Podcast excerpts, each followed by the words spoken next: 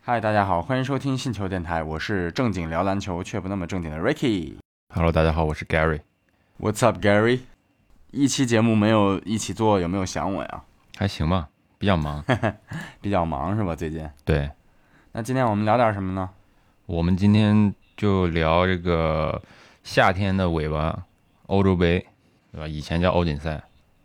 对，FIBA 的欧洲男篮锦标赛，这是对最早的 title 是吧？但是现在叫欧洲杯。对那我们可以跟大家介绍一下这次的赛事吧。对，这个这个比赛啊，又称小世界杯，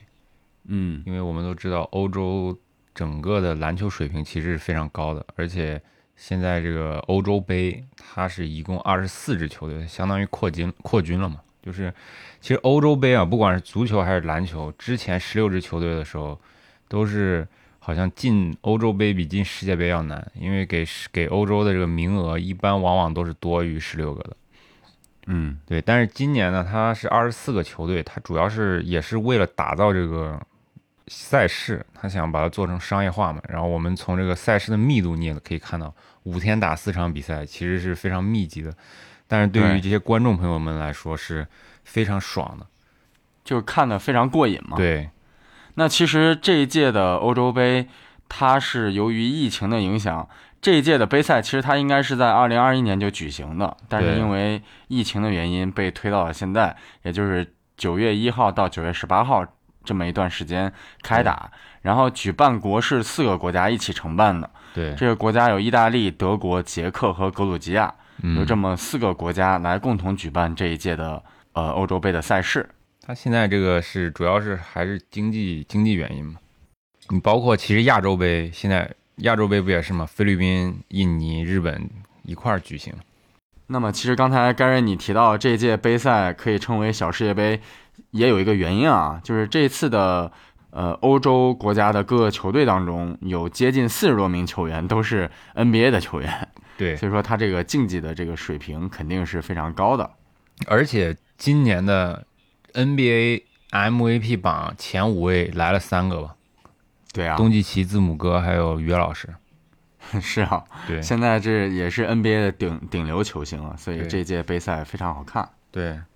那咱说到东契奇，其实可以追溯到二零一七年欧洲男篮锦标赛，嗯，当时他只有十八岁，而且我在做这个博士论文的时候，我在比赛数据分析的那会儿，我就注意到东契奇这个球员了。只不过当时他还没有说像现在这么有名气，但是那个时候他的这个天赋啊，包括这个得分的能力啊，其实已经受到了很多 NBA 球探的这种关注了。而且他年少成名啊，十八岁就带着斯洛文尼亚国家队就取得了斯洛文尼亚这个小国奇迹嘛，对。历史上首座欧洲男篮锦标赛的冠军。但是当时是斯洛文尼亚也有德拉季奇嘛，德拉季奇也是非常强，而且今年的比赛德拉季奇也很重要。德拉季奇是不是被又被请回来？都已经退役了吧？对，因为今年这个整个的欧洲杯竞争实在是太激烈了，没德拉季对奇，可能进到四强都会有一些困难嘛。毕竟斯洛文尼亚刚输了一场比赛嘛，对吧？嗯，但是你刚才说的这个观点啊，有一点儿我觉得不太认同的一点，就是、其实当年一七年，你想想决赛的时候对阵的是西班牙嘛，嗯，西班牙那会儿依然是 欧洲王者嘛，对所以斯洛文尼亚这支球队，他即便是有德拉季奇，他顶多他也是个后卫嘛。对，所以最终夺冠其实还是跟东契奇还有另外一个球员，他们两个人是关系特别密切的。嗯，东契奇才有今天如此这样的关注度和成就吧。对，那么这一届杯赛的，呃，一共有大概二十四支国家队来参加，对，然后会四分成四个小组，每一个小组六支球队，然后来去角逐这个呃总冠军。斯洛文尼亚是被分在了 B 组，和法国、立陶宛、德国、匈牙利还有波黑这个组也是挺强的哈、对啊，能能不能进啊？现在应该是基本上可以进到下一轮了，但是嗯，他还是希望能得到一个比较好的名次嘛。但是现在很显然，斯洛文尼亚已经暂列小组第三了嘛。这个、嗯这个小组第一是德国，因为他们这个呃一个小组有六个球队嘛，要打五场比赛，所以说，对其实如果你呃胜场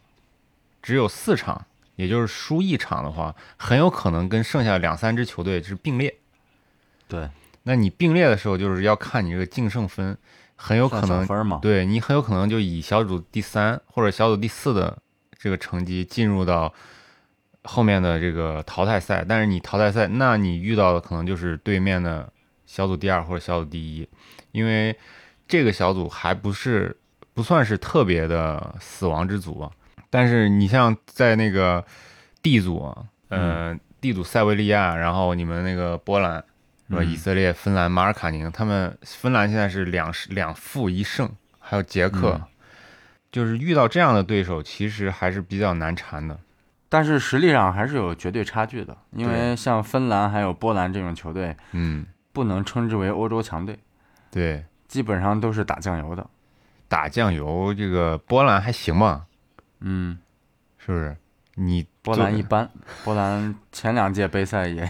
也就那回事儿吧，然后也没有也没有出现，没有入 围。对，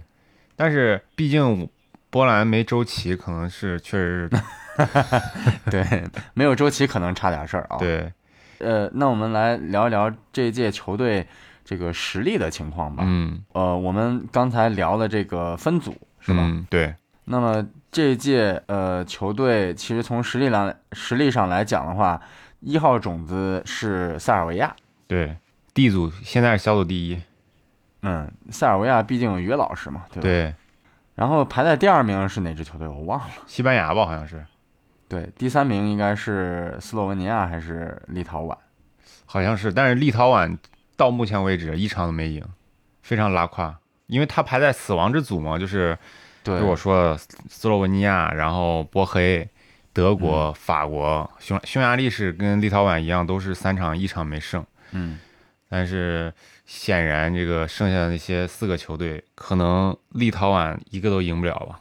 嗯，那我们可以跟大家来聊一聊这个分组的情况啊。嗯这个咱们先说说这个 A 组，你看这个 A 组就是领头的就是西班牙，对，然后还有黑山、土耳其、格鲁吉亚、保加利亚，包括比利时。嗯其实这支这个组形势是比较明朗的，首先西班牙肯定是没问题的，对，然后其次是土耳其。紧接着应该是比利时和呃黑山队、比利时、比利时和黑山这四个球队应该是比较稳的啊，因为对他们在历届杯赛当中，呃，都是表现还不错的球队。对，那么 B 组的话，法国、立陶宛、斯洛文尼亚、德国、匈牙利和波黑，嗯，呃，这个小组其实可能变数会大一些。死亡之组，对，这个小组的实力应该是最强的，再加上现在立陶宛这一场都没胜，他这对个他出线形势很还着是急啊。对他肯定力拼剩下的全赢，但是剩下全赢，你要保证其他对手一场就是你至少法国或者斯洛文尼亚或者是黑山，这个对剩下的比赛一场也都不赢，这个其对实很难。然后紧接着就是这个 C 组，嗯，希腊、意大利、克罗地亚、乌克兰、英格兰和爱沙尼亚。对这个希腊肯定是稳的，对吧？毕竟有字母哥嘛。对，然后意大利应该也没问题，现因在为这也是比较现好的在球队比比较稳的是乌克兰，啊我这个嗯之前没怎么关注过乌克兰的篮球，但是乌克兰现在是暂列小组第一，然后那个意大利现在是一胜两负，排暂时排名小组第四。其实出现要跟爱沙尼亚和英英国争一争了。嗯，对，意大利可能会跟后面这两个球队会交缠一下，但是乌克兰在战火当中呢，这个球队竟然有如此的这个亮眼的表现，也是挺不容易的啊。对，毕竟那个乌克兰这两个球两个球员有两个 NBA 的球员啊，虽然不是顶级明星，但也是呃算是在轮换里吧。一个是米哈伊柳克，还有一个是莱恩。那个呃，米哈伊柳克是刚刚被猛龙裁掉了，但是嗯他之前还是有可以上场的。然后你像莱恩的话，其实是一直都有这个上场的机会，而且他在 NBA 也征战了将近十年的时间，也算是一个比较稳定的 NBA 选手。对，然后我们接着来看第一组啊，这个塞尔维亚、捷克、波兰、芬兰、以色列、以色列和荷兰。对那么塞尔维亚肯定是稳了，不说了，对吧？对捷克、波兰、芬兰、以色列、荷兰，嗯这个应该是这个波兰有戏，波兰有排戏，序的话，波兰应该是能够进到十六强啊。波兰有戏，芬兰也很强嘛，芬兰有那个嗯马尔卡宁，对，芬兰、捷克、对，以色列篮球，反正怎么说呢？呃，前两届也都是平淡无奇吧。嗯，因为这个篮球对于以色列来说不是一个，就是，毕竟它是个小国，对，篮球也不是它的第一运动，但是他们是有那个有在有一个 NBA 球员是零一年的小将，他是在奇才队，嗯对，基本上每个球队有一至少有一名 NBA 球员嘛，是个标配。嗯，对那 Gary，我们聊完了这个呃球队的战力，还有这个分组的一些小小的预测吧。嗯我们接着可以来聊一聊，就是对于这届杯赛的这个看点，嗯嗯、你有什么想法？然后我们可以跟大家一起分享一下。我觉得最大的看点对我来说就是乌克兰。嗯你可以看到，就是乌克兰，就是我们可能关注欧洲篮球没有你多啊，毕竟你在欧洲就是一直在研究这东西，你肯定不管主动还是被动的都在看。对但是像很多国内的观众朋友们，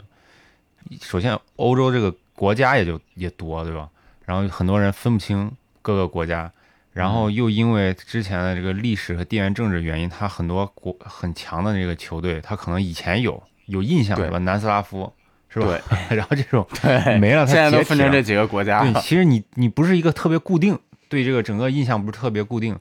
然后再又像大家都知道这个西班牙，他现现在因为他在小组赛是遇不到什么对手的，所以说嗯，对于我们这些观众来说，你的看点肯定不是在 A 组的西班牙这一组上，而是在其对他的群龙割据的那个那些比赛，而且像今年的我说的 MVP 对吧，Top Five 嗯那三个人，嗯东契奇、字母哥，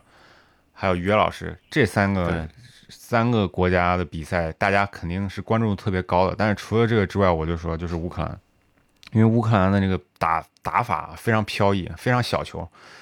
你可以看到，到目前为止啊，基本上十佳球前五个至少有三个是乌克兰的，基本上都是就是后场，然后长传，然后空接，都是这样打的打法挺挺好看的，而且很符合现代篮球这种小球的这种风格。嗯，对，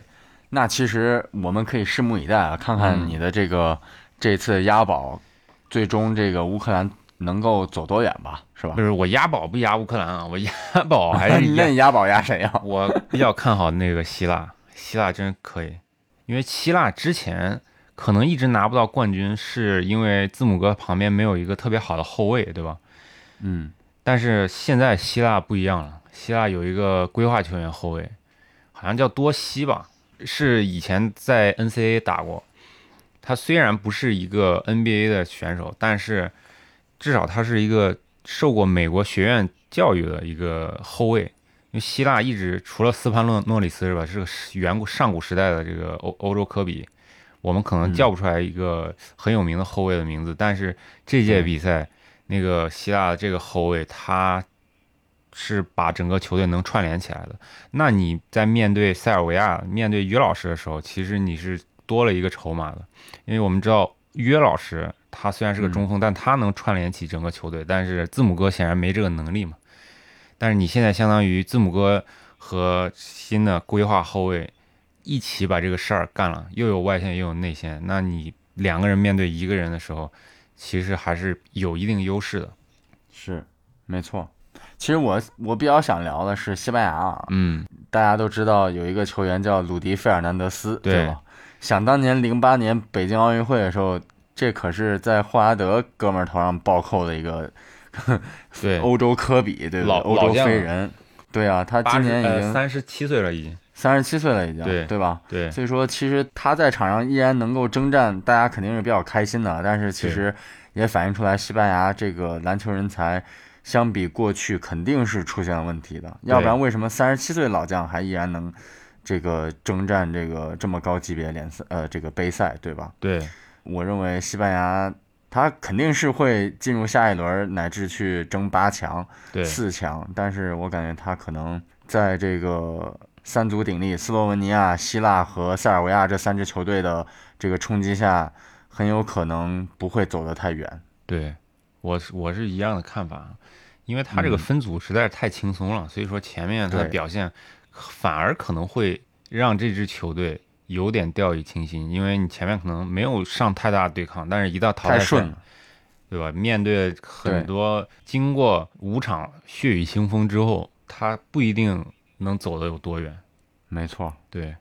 那么我们可以大胆的去猜想一下啊，你看这个 B 组其实是死亡之组，因为对， B 组的实力是平均下来整届这个杯赛最强的嘛，对，所以我感觉这 B 组肯定会出前前八名。而且可能能出两个。我我是觉得德国和斯洛文尼亚可能是前八，但是法国有戈贝尔，别忘了，对，法国有戈贝尔，是法国还有那个那个福尼耶，是吧？这个 NBA 球员还是挺多的，对，德国又有那个施罗德，施罗德，对小黄毛。对，哎，反正我是个人觉得这一届的杯赛是非常值得关注的，我们可以再聊一期。